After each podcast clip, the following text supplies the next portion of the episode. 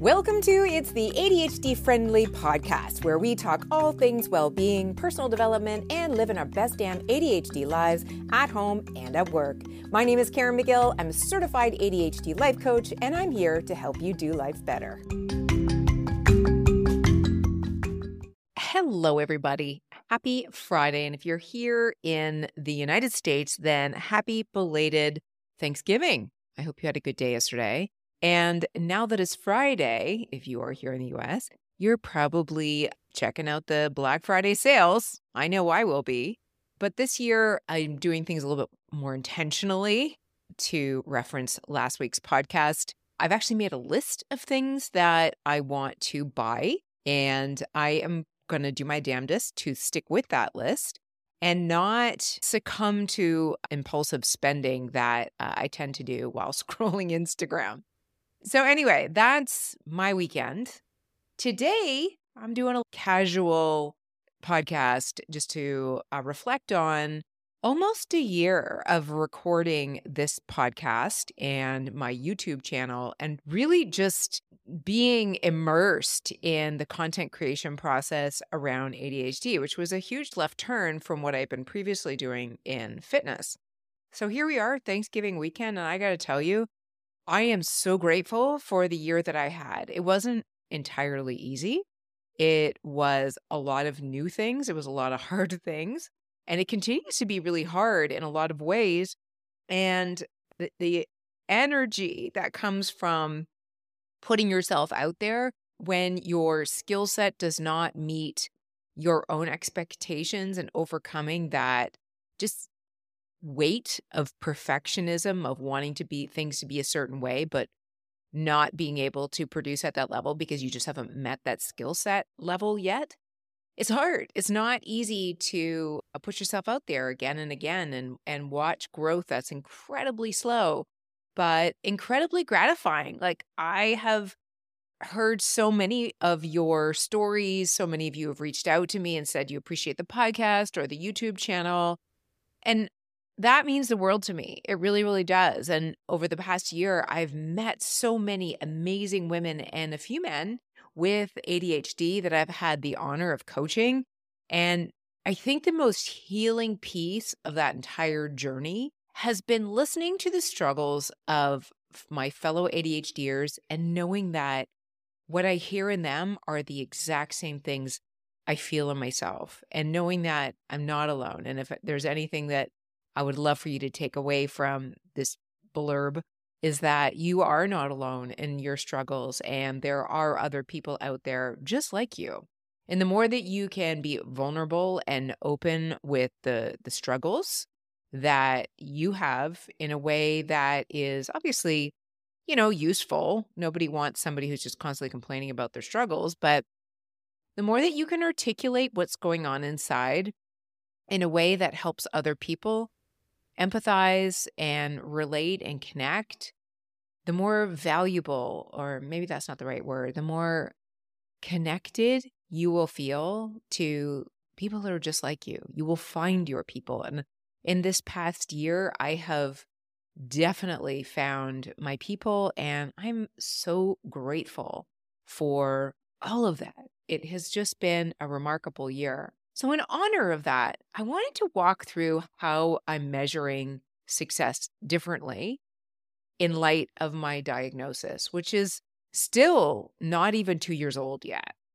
Today's Caren measures things so much differently than I used to. And I know that some of this is maturity and some of it is personal growth and development, which I've always been on that journey. But a lot of it has been the coaching education that I've been immersed in. And of course, then the practice that has rolled out of that as you coach others. And like I mentioned before, as you start to learn what other people struggle with, you're able to look at things more objectively because you're hearing the same struggle that you deal with coming from somebody else's perspective. But because you're not in their shoes, you are able to, like I just said, objectively understand what they're saying, empathize, but know that the struggle is very often self created. With that said, let me share how I used to measure success.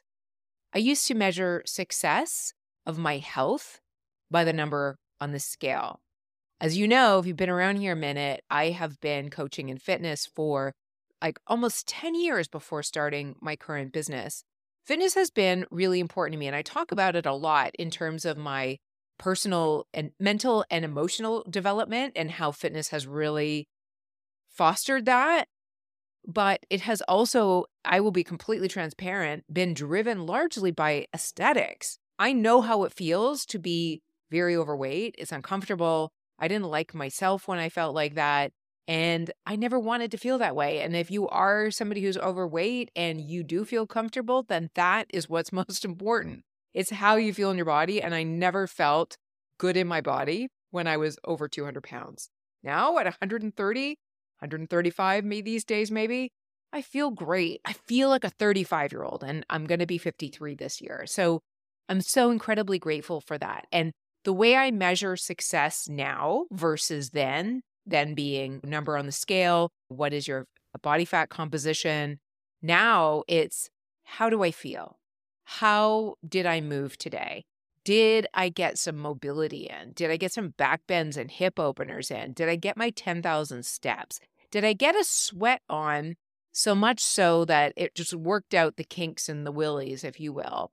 And on the days that I'm able to do that, especially first thing in the morning, I always have a 100% better day. It's more productive, it's more focused. I'm less in my thoughts and more in the moment and feeling myself if you know what I mean.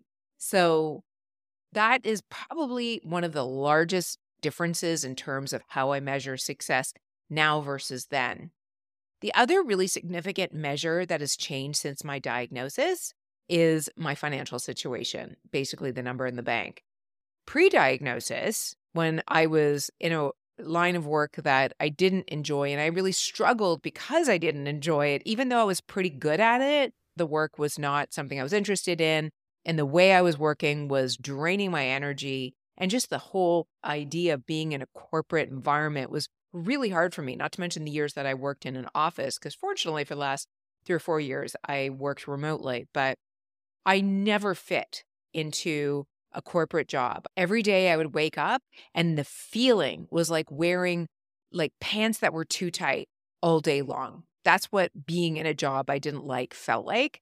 So for me, the most important thing was to save as, as much money as I could to hit my fire number. And I've talked about fire before, means financial independence, retire early. That once I learned about it, I became obsessed with making enough money so that I could retire because I hated work that much. Now, post diagnosis, which flipped my entire life on its head in the very best of ways, where now I have a career and now I'm doing something that is so intrinsically aligned to who I am that I couldn't imagine ever stepping away from this work. That number in my bank account doesn't even matter anymore. I have no desire to retire ever because I'm finally doing something I am passionate about. Not just now, I see the roadmap for my future evolution of where I'm going to grow uh, in this work and in this community and around the whole idea of thriving with ADHD. There's so many places I can take this.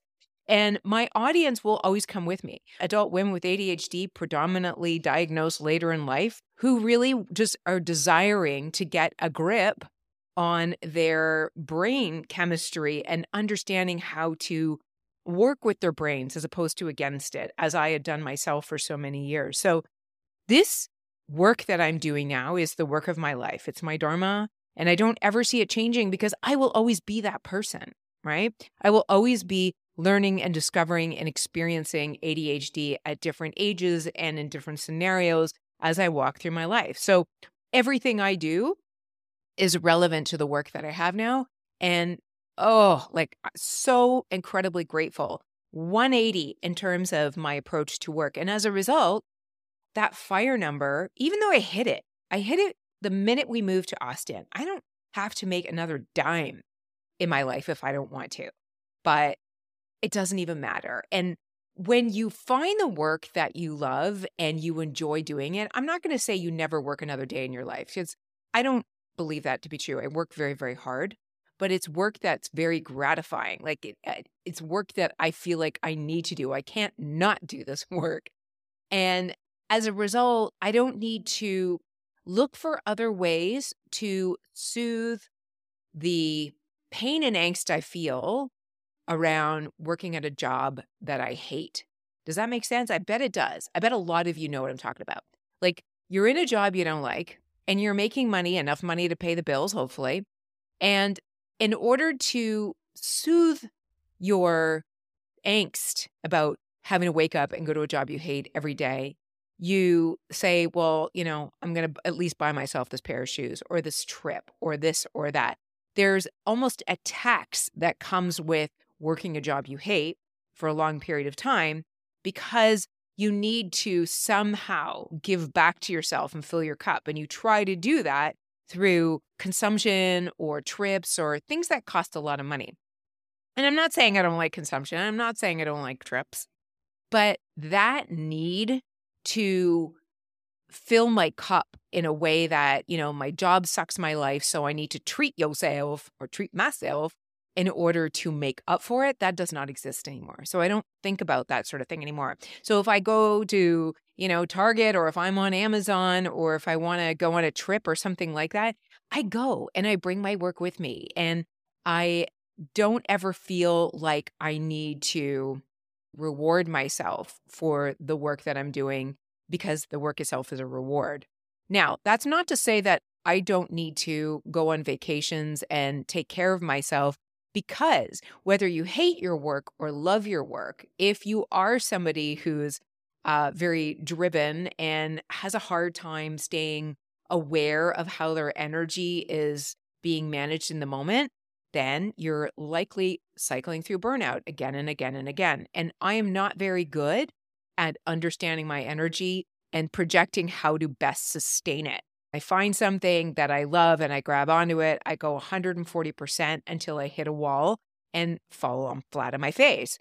So I do need to take intentional vacations just in order to reset and, you know, not burn myself to a crisp so that I end up in a position where I hate what I'm doing right now or resenting it because that's not how I feel and that's not ever how I want to feel. So my focus is really around intentionally creating that balance not because I hate my work, but because I want to stay energetically powered up to show up for my work. And the one last thing that has changed for me in terms of how I measure success, pre diagnosis versus post diagnosis, is the way other people perceive me. And this one is, oh, it actually, it, I feel it in my heart right now as I as I say this. I spent so many years masking trying to be a normal vanilla version of myself. I had my work mask and I had my hanging out with my girlfriend's mask. I had the mask that I wore when I went out on dates with men. I had masks for every conceivable need. And this is, again, partly maturity and wisdom and being in my 50s and having fewer F's to give. But definitely, it also comes from a place of understanding who I am better now. Masking is a big deal for ADHDers. We have to put this false coating on so that we can contain our quirkiness, if you will, because we don't know how it's going to be received. Not only that, we can also be very impulsive and hyperactive. We can say things we don't mean. And because we're just so concerned about that, we almost tighten up. And it gets really hard to be who you really are and let people see who you really are when you don't feel safe enough to do that. Now, pre diagnosis, and I would say all the way into my childhood, I spent a lot of time and effort and energy, oh, so much energy on worrying on what people thought. You know, like in school, does this person like me? Does this boy like me? Does that chick hate me? Why are they not talking to me? How come they haven't called me back yet? Oh my God, I sent this person text message. They didn't send the text message back. They hate me. What did I do wrong? I'm a horrible person. I'm a terrible friend. I'm going to die alone. Like, I don't know if that sounds remotely familiar to you, but that is how my brain spirals out of control.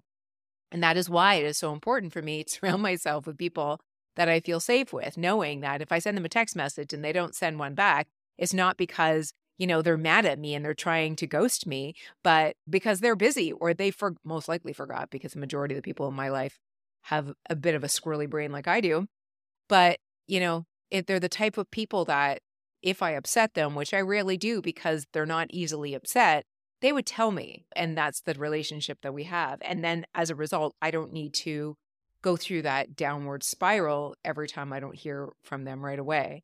So I spent a lot of time and mental energy, like seriously, so much energy going through life worrying about how other people thought of me. And I think about it mostly in the context of friendships with other women and when I was younger as a girl and dating, most definitely with dating. It didn't matter how much of a dud a guy was, I was always so concerned about how he perceived me to the point where I'm not even sure if any of the men that I dated casually ever had an inkling of who I really was because I was such a vanilla candy coated version of myself. Oh, in retrospect, I'm I'm so glad that that's not my situation anymore, and I'm so glad that I found a husband that uh, finds my quirkiness endearing. That makes all the difference. All the difference to find a partner who loves you for who you are. And really, when I take a step back and look at everything that I just shared with you, the through line is my perception, right? Like how I perceived how others saw me or how I perceived the number in my bank account meant for me and my life and my freedom, and how I perceived my personal value based on the scale. Like those were head trash stories that were completely in my head because I'm sure nobody else was thinking about how much I weighed or how much was in my bank account or even thinking about their perception of me because at the end of the day, most people are not thinking about me and realizing how mentally and emotionally and even physically exhausting and how unimportant it really, really was. So, my biggest takeaway through all of what I just shared, and then from my own experience in the past two years since being diagnosed, from all the research that I've done, from all the training that I've done around ADHD, and trust me, I've done mm-hmm. a lot. Here's what I know to be true the quality of your life is proportional to your level of self awareness and your willingness to honor your unique needs, no matter what. My level of self awareness pre diagnosis was really poor until I got my diagnosis and I started down this coaching journey. And it really opened my eyes to what is true about me, what is true about humanity, and what is true about my neurodiverse brain. And then that second point, your willingness to honor your unique needs no matter what.